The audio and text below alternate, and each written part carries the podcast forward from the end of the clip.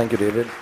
And thank you, everyone, for um, inviting me here. This is a huge privilege, not because I'm the chief guest. I think it's a privilege mainly because I'm one of the parents who've had the opportunity, and I'll take this opportunity on behalf of all of you to put my hands together and thank Dhirubhai Ambani International School for doing what they're doing to our children. So I want to thank all the teachers, all the head of departments, Zareen, Farida. I mean, you are people I used to come to. When I have trouble, I come and look at their faces, go away, and I'm calm. Everything will be sorted out. Kavas sir, who's fantastic at cricket matches, shouts louder than anyone else in the world can. Uh, all the staff members, the management, the gentlemen who uh, man the security outside, so wonderful. And so, even the guy who does the parking back there, everyone for the last 13 to 14 years that I've been here, and especially my friend, Mrs. Neeta Ambani, thank you so much for looking after our children. Really, thank you very, very much. Okay, so good evening, boys and girls. Exams are over. if I may say so, damn school is over, which seemed an impossibility just a few years back. That horrible math or physics or whoever your least favorite teacher is, you will never have to see again. that PE coach who all out to get you is done and dusted. I know everybody's looking there. You want to party now, relax, hang out with the beautiful friends you've made in the last 13 years, 14 or some less. The last thing you really want to do is sit here and listen to someone give you advice on life lessons and what the future holds for you. And to top it, my qualification to be doing this is zilch, nada. Not at all, nothing. Really, apart from the fact that Neeta and I are friends, and thus I have some benefits. My reason to be here is the same as that of your elder brother or your sister being allowed to do things that you're not allowed to do at home. I'm like them, older, that's all. So if you think that I have had a successful career, as I was getting very embarrassed when David was recounting, because also it's been so many years since I've got an award now, yeah. This is like two. Got to work harder. so also if you think I've had a successful career, a great past performance and my experiences of it are no assurance that it'll work in the future for you or work for you at all. And anyway, none of what I say today you will remember as soon as you're out of here. Or maybe even earlier because you're still sleeping from the big party you guys had last night. What I say may make sense to your mom or dad, who will remember it some years down the line, and they will also remember it for all the inappropriate things that I'm going to say tonight. But you are here, and so am I, so I promise to keep this extremely crisp and sharp. 20 minutes tops. but be rest assured, I understand if some of you walk out in the middle of my speech for bladder control reasons. Feel free to do that. Feel free because that's what essentially my talk is about. Feeling free, the freedom to be yourself, to listen to your inner voice and never let anyone tell you who you are or who you ought to be, including me. These are the only years of your life in which you will be allowed to make regret free mistakes. As you do so, you will chance upon your dreams and hopefully make a happy life out of their fulfillment. When you get to be 50, as some of your parents are, none of the mothers, they all look 35. They're all looking extremely hot. Some of your parents are, and like I am, you will know that the bulk of your regrets are from not having done what you wish to do. So don't hold it against your over diligent father who's telling you to study extra even post the exams. Your annoying mother who's still depressed that your handwriting is bad. You know, she doesn't understand. If it was bad five years ago, chances are that your handwriting is not going to improve for the rest of your life, ever. Ma'am, get that clear. It's not going to happen. But let me assure you squiggles and ants and mosquitoes on paper won't kill your career. Any doctor here will tell you indecipherable hieroglyphics may actually be a career booster. Don't be angry that your parents tell you that friend of yours is not good company, he is spoiling you. And please don't hold it against them when they tell you, he's a movie star's son, he'll become a hero. What about you?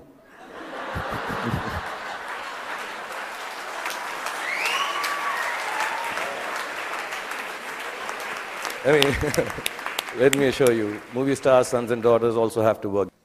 Basically, just don't grudge the old man and the old bag ever.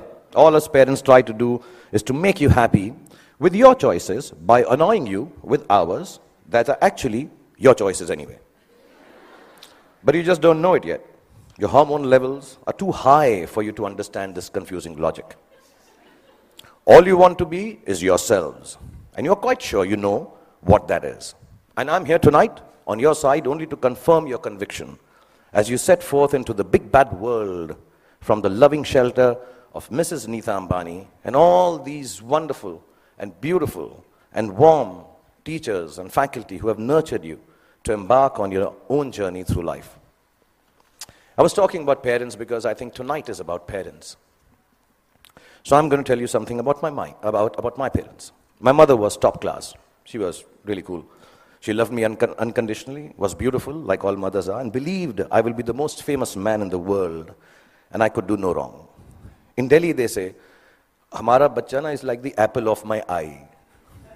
Some Punjabi ladies make it bigger, like the pineapple of my eye.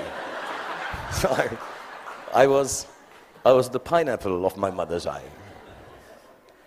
And my father was a gentleman. He was very educated, masters in law, extremely intelligent, knew seven languages, had traveled the world, knew his politics, fought for the freedom of our country, India, and excelled at sports like hockey, swimming, and polo. He could cook and recite poems and knew the capital of every country in the world. My father was also very, very poor. He was unemployed and struggling to make ends meet for 15 years of my life that I had the privilege of knowing him. From when I was 10 to when I was 15, not being able to afford fancy gifts for me, he would wrap up something old that belonged to him in newspapers and declare it as a birthday gift when my birthday came along. This, in the next 11 and a half minutes left that I have, is the story of the five gifts my father gave me and how they helped me become what I am today. When I was 10, my father gave me an old chess set. Chess is a reflection of life, they say, and as cliched as it sounds, it's probably true. The first thing it teaches you is that every move has a consequence, whether you perceive that it does or does not. Nothing you do, not a single moment, is empty of living. So think of things through, not always, but often enough. Often enough so your life does not feel as black and white and as uniform as the squares on a chessboard. Sometimes, in order to move forward, you might need to take a few steps back. And there's no loss in doing something that hurts in the short run, but proves worthwhile in time. Sometimes, the queen might seem sexier. They always do.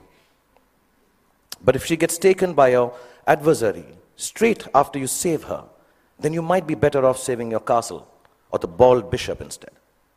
So don't always choose that which seems more desirable if something tells you it's going to get you into a whole lot of trouble.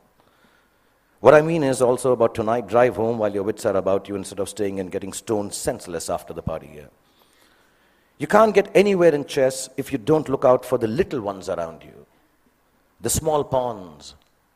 Life is like that too if you forget the smallest of your people or become foolish enough to imagine that the little graces you are given are of no value, you end up nowhere. When you look around you, learn to notice all the tiny little things that make your existence privileged and special. Just the fact that you are here, in this very moment, at this fantastic school, in the company of such adoring parents, is the product of immense love, hard work, and sacrifice on the part of many people present here. Taking your blessings for granted is the most ungracious stupidity, both in chess and in life. Then there's what they call, I don't know how to pronounce it, but sounds very cool, the Zugzwang. The Zugzwang, yeah. It's a really cool word. It sounds like a Chinese aphrodisiac. Zugzwang. But it actually is German for Okay, I'll tone this down. Oh, fish, I gotta get out. I, I, got, I, I, I got to get out of here. Anyway, for those of you who've never played the game, it's when you get so stuck that whichever move you make is a bad move. It'll happen to each and every one of you at some point in your lives for sure.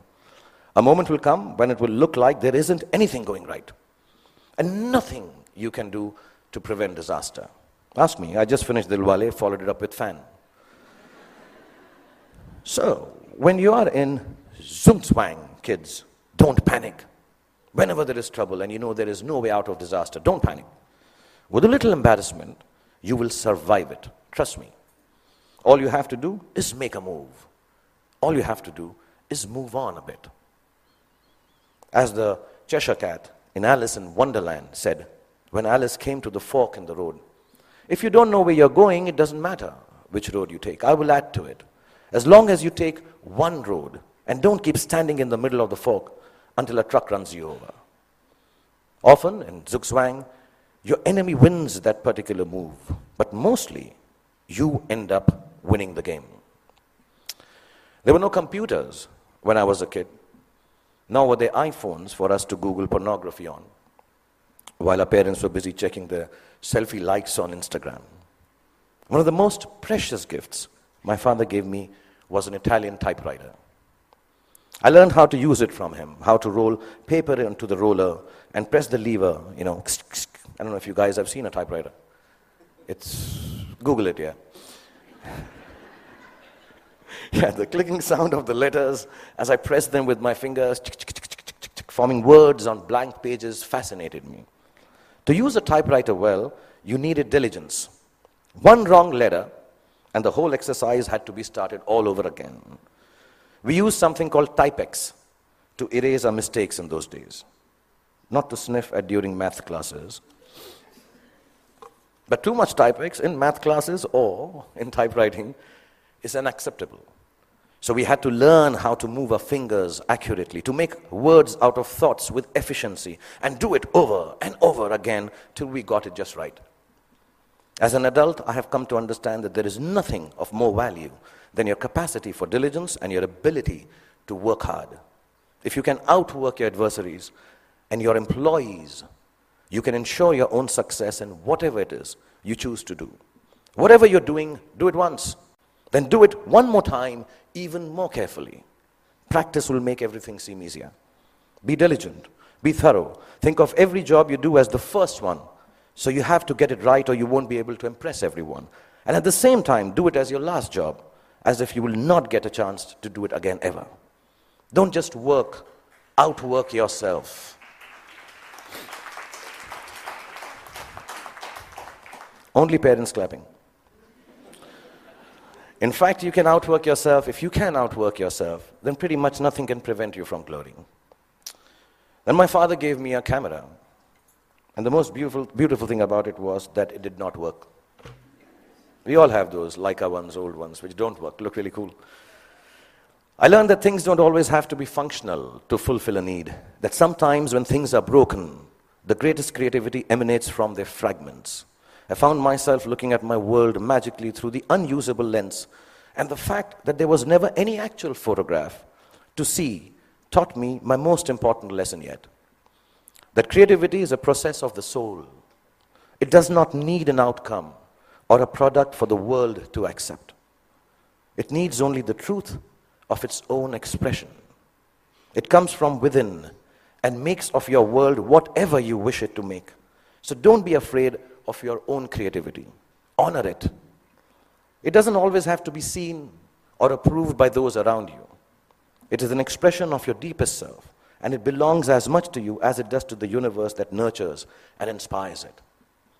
All creativity is not for everyone to like or understand. All art is not up for sale. Some creativity has a bigger role to play. It is to keep you company when you're alone, when you need a friend, when the world doesn't seem to understand you, your creativity, whatever that may be, you know, making. I, I know a friend of mine who makes uh, dolls out of bath bags from aeroplanes. Whatever your creativity is, your creativity will be the only thing that will keep you inspired and satisfied. Honor it to the end, whatever it may be. Mine is poetry. I write rubbish poetry. It's so bad that sometimes I cringe to read it myself. It's crap. But I write it. It is my secret place. It is mine to make me feel free and happy. So you find yours, and if the world loves it, good. If it doesn't, even better, because now you will truly have a friend. So keep your creativity intact. My father was a funny guy. He had the capacity to turn any kind of serious situation in a way that it seemed less stressful, with a bit of humor. Without a sense of humor, the world will always be a dull and dreary place. No darkness or despair should ever be beyond a good and a hearty laugh. I'm going to tell you a few incidents. If you're not bored, I have about seven and a half minutes left. We used to live on the third floor of an apartment building, and as people on third floor tend to do, my friends and I used to throw things down from the balcony. You know, wrappers, tidbits, dog shit wrapped in newspapers, the usual stuff, yeah. One day, the old gentleman on the ground floor, there always is an old senile gentleman on the ground floor. he had had enough of our daily droppings. He charged at us, yelling at the top of his voice, भाई साहब भाई साहब, ऊपर से चीज़ें नीचे आती हैं। ऊपर से चीज़ें नीचे आती हैं। You know the whole mohalla the colony emerge to witness the spectacle my father was there I was modified and he kept screaming ऊपर से चीज़ें नीचे आती हैं and my father calmly looked at him and chacha ji ऊपर से चीज़ें नीचे आती हैं ये न्यूटन ने बहुत सालों पहले बताया था आप कोई नई बात बताओ अंदर बैठ के चाय पी के बात करते हैं and it instantly diffused the situation. The old man smiled. We went into the apartment, worked out how dog shit needs to be disposed of properly. Over a cup of tea, and life was back to normal again. And there was another incident I'm going to relate. I had been eyeing this attractive, dusky girl who lived in our building. As smooth as I have always been with ladies, for some reason it occurred to me that if I blew up her letterbox with a Diwali cracker called Atom Bomb, she'd be very impressed with me. I've always been good with girls like that, yeah. I know things girls like. In this insanely romantic belief of mine, her letterbox soon exploded before her eyes. And I still don't know why the desired effect of running into my arms in slow motion was replaced with a screaming drama in which she flew up the stairs screaming, Amma, come here, Amma, ingeva, Amma, ingeva. She was a Tamilian lady, yeah. I took my chance, and as all macho men should do, I fled the scene. A few hours later, the doorbell rang. I looked through the magic eye, and the mother of the love of my life was standing outside looking incensed. I found a place to hide. My father opened the door. The lady began to rattle off a complaint. Your son this, your son that, Sorry, my Tamil is not good, but it sounded like that. And he listened patiently and then responded, You know, ma'am, as you were speaking, I was getting angry with my son. But then suddenly I realized how beautiful you are. And I can imagine if your daughter looks anything like you, how can my son be blamed for falling in love with her and behaving so stupidly? The lady went silent as my father continued telling how beautiful she was. And then she became a little coy. Another cup of tea was had, and she said to me sweetly, Beta, just because my daughter is so beautiful, you shouldn't behave badly with her. You should come home, sit with us, and be friends. So not only did my dad get me off the hook for blowing up the girl's letterbox, he actually got me inroads to a long, satisfying relationship with the love of my life that lasted six days. Because then I realized that dating beautiful girls has its downside.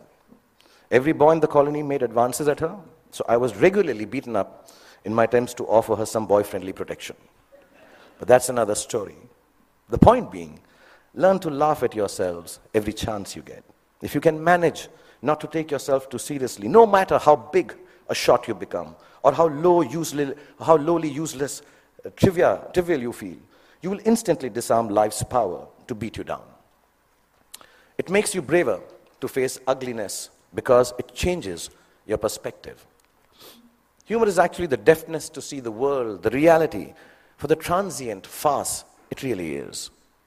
It's like a talisman for survival. Cultivate it and allow it to lighten every heavy moment. Wear it like a vulgar tattoo if you don't already have one. Don't ever let it get washed away in the turbulently beautiful seas of life.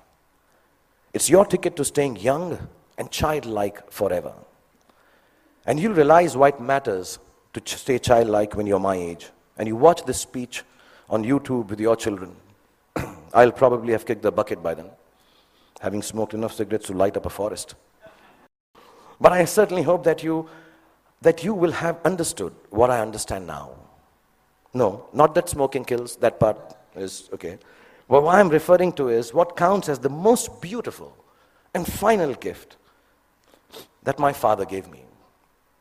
I only realized it was a gift on the day he died, when I was 15 years old. A gift your parents have given to you already. Yes, the singularly most exquisite gift you and I have been given is the gift of life itself. There is nothing that marks a man or a woman out from the ordinary more perfectly than grace.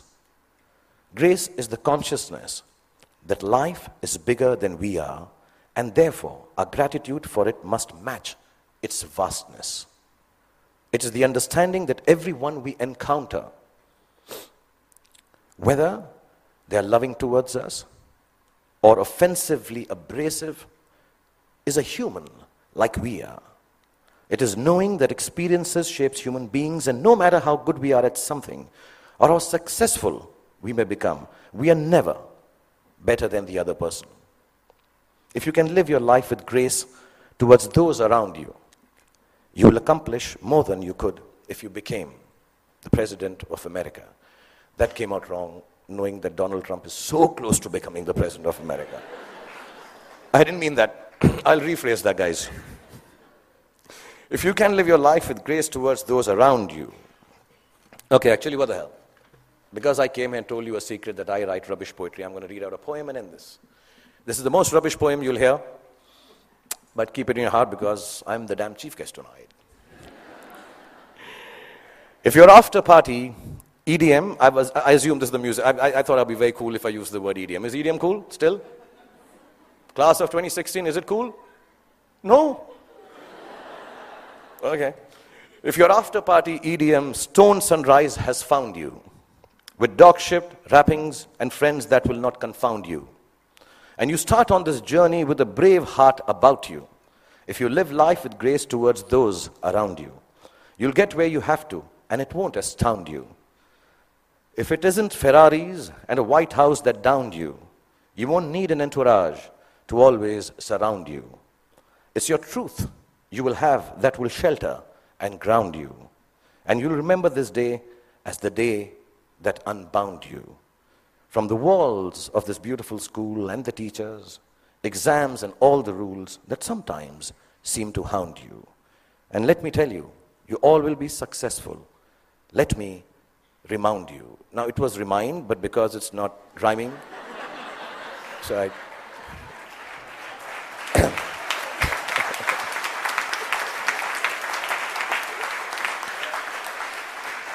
So, boys and girls, go forth, be free, have fun, make wrong choices, make mistakes. You will still succeed because the gift of education you have from this wonderful institution called Dhirubhai Ambani International School. The love Nita has given you and the genes that your parents have provided you with will always look after you. And when you succeed, don't forget to thank your least favorite teacher because he or she actually cared for you the most. Love you all and be happy.